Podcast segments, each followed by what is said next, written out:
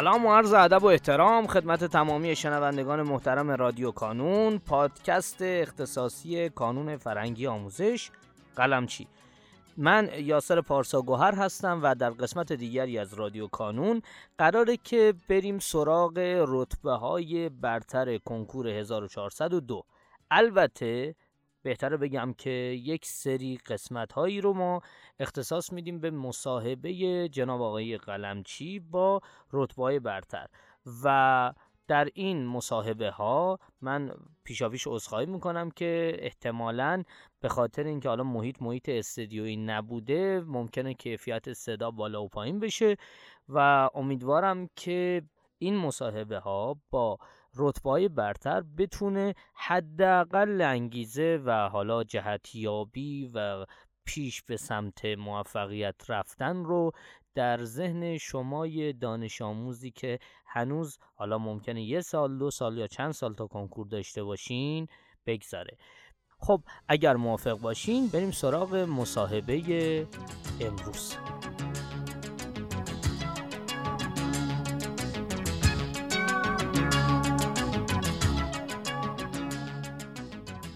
سلام من علی نوری هم از شهر تبریز. امسال تو رشته ریاضی رتبه ده کشوری کنکور کسب کردم. خب چند سال کانون بودین؟ از کلاس چندم چند تا آزمون دادین؟ من بوده نه سال عضو کانون بودم. از سوم ابتدایی بجز پنجم تا همین دوازدهم و بودن 244 آزمون برنامه شرکت کردم. شما گفتین که تغییر رشته دادین از تجربی به ریاضی. داستان این تغییر رشته رو بگین و اینکه خانواده واکنششون چی بود. خودتون اصلا چه عاملی باعث شد که خلاف گرایش عمومی که بعضی میان تجربی شما این دفعه بیاین ریاضی و بعد واکنش پدر مادر و اطرافیانتون چطور بود؟ من اولش که قرار بود انتخاب رشته بکنیم تو سال نهم یه تحقیقی کرده بودم و یه تجربه هم که داشتم از خود رشته ریاضی مخصوصا رشته کامپیوتر. برنامه نویسی کار کرده بودم. تقریبا علاقه پیدا کرده بودم به رشته ریاضی. ولی خب با مشورتی که داشتم به خصوص با خانواده با افرادی که تو اون حوزه بودن چه دانشجو باشن چه فارغ التحصیل آخرش این تصمیم گرفتیم که دهم رو من رشته تجربی تحصیل کنم. بعد تصمیم رو خودم بگیرم که می‌خوام از 11 هم همون تجربی رو ادامه بدم یا نه تغییر رشته بدم. مادرتون دوست داشتن شما دکتر بشین؟ بابام بیشتر علاقه داشت. آره.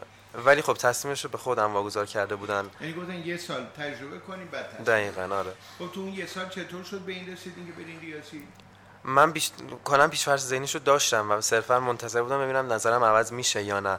و خب بعد اون یه سال عوض نشد. یکم مصممترم شدم. چون هم از از لحاظ درسی هم از لحاظ بازم ش... آینده شغلی و مسائل دیگه ای که داره کنن علاقم به سمت ریاضی بود و مطمئن بودم پدر مادر و اطرافیان دوستات معلم ها اینا چی بود؟ نمی‌گفتن اکس... نه اکثرا یعنی موردی پیش نمیمد که مثلا بگن اشتباه می‌کنی. خیلی حمایت می‌کردن. چه مدرسه بودین شما؟ من تیزشان مدنی. خب بر... توی مدرسهتون موارد مشابه شما بود؟ بودم بچه آره هم از تجربه ریاضی هم از ریاضی به تجربه. هر دو طرف آره رو داشتین که این تغییر رو بدن. شما گفتین از سوم اومدین درست. و 244 آزمون دادی مردم نمی‌گفتن که از سوم برای چی رفتی تست می‌زنی و بعد خسته میشی و خیلی زوده و توی فامیل نمی‌گفتن به پدر مادر نمی‌گفتن چرا این کاری کردین فشار میاریم به بچه این حرفا می‌زنن. نه دیگه که کار خاصی نداشتم با این. ما تو ابتدایی از سوم به خاطر این شرکت کرده بودم که مدرسه‌مون از اون موقع آزمون کانون برگزار می‌کرد. خودشون ثبت نام می‌کردن. و خب یه مدرسه‌ای بود که خیلی برای تیزشان جدی کار می‌کردن. واسه از همون سوم هم برنامه‌ریزی کرده بودن و بچه‌ها شرکت می‌کردن آزمون رو. ببین بعضیا میگن کسانی که میرن تست کار می‌کنن محفوظاتشون قوی میشه. دانش عمیق پیدا نمی‌کنن. نظر شما چیه؟ یعنی شما که تست کار می‌کردین فکر می‌کردین سطحی دارین درس رو می‌خونین یا عمقی و مفهومی؟ به نظر این بستگی داره فرد خودش چطور بهش نگاه کنه. من خودم تقریبا کل روش مطالعه همون تست بود. خیلی راحت تر بودم با این و به اون عمقی از دانش که می‌خواستم برسم با همون تست می‌رسیدم. و هر کی با هر روش که راحت تره یکی با روخانی راحت تره یکی با درسنامه. ولی تست که حتما باید باشه حالا مقدارش که مثلا کم باشه یا خیلی زیاد باشه بستگی به سلیقه رو می‌تونیم بگین اول سال چقدر درس رو میخوندین بعد آخر سال این نسبت درس خوندن روخانی و تست زدن و همینطور شما بعد رفتین رشته ریاضی حل مسئله نسبت های اینا ببینید چگونه بوده. من تقریبا همیشه نسبت تست مثلا شاید می‌تونم بگم 90 95 درصد در این حد بالا بود. چون رشته ما هم یه رشته ای اول سالم 90 درصد. آره. یعنی ریاضی میخوندی یا فیزیک میخوندین درس معلمو گوش می‌کردیم بعد یه مقدار مثلا درس نامه می‌خونیم بعد بلافاصله میومدین تست. یه خورده بیشتر توضیح بدید بیشتر که در سال خودآموز سعی کردم یاد بگیرم راحت تر بودم.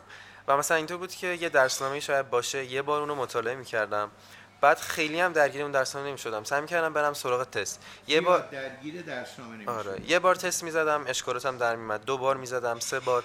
رفته رفته تسلطم بالاتر میرم بله تقریبا یه شکلی از اون رو اجرا می‌کردم.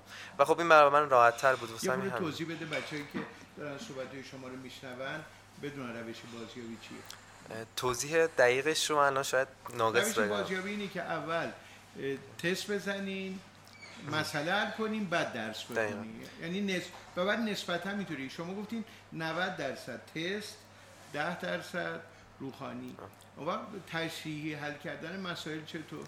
خیلی زیاد چون می‌دونی رشته ما رشته ای که هم ریاضیاتش همه درسای زیر شاخه ریاضی هم فیزیکش و بخش زیادی از شیمی هم کلا رو تسته و حل مسئله است. و من خودم چون اینطور راحتتر بودم که اوکی من یه مطلبی رو یاد گرفتم شاید هم خیلی هم ناقص باشه یادگیریم ولی برم سراغ تست طبیعتا اون اشکالاتم قرار در بیاد.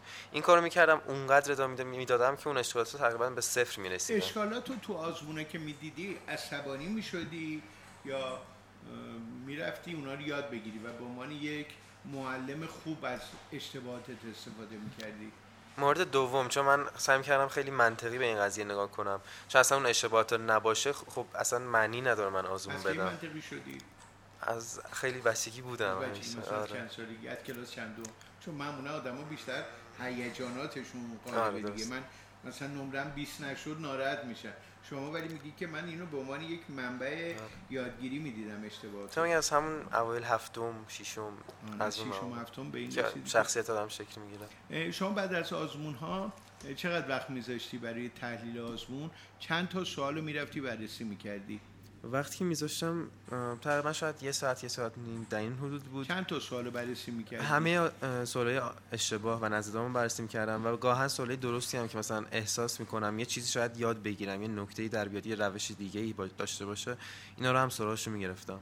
ما از پارسال شروع کردیم دو تا سوال ساده تر هر درس رو به بچه ها میگیم شما قدرت تشخیص سوال ساده تر رو داشتی؟ معمولا بله میشه ریاضی رو توی تیر چند زدی؟ تیر 48 درصد.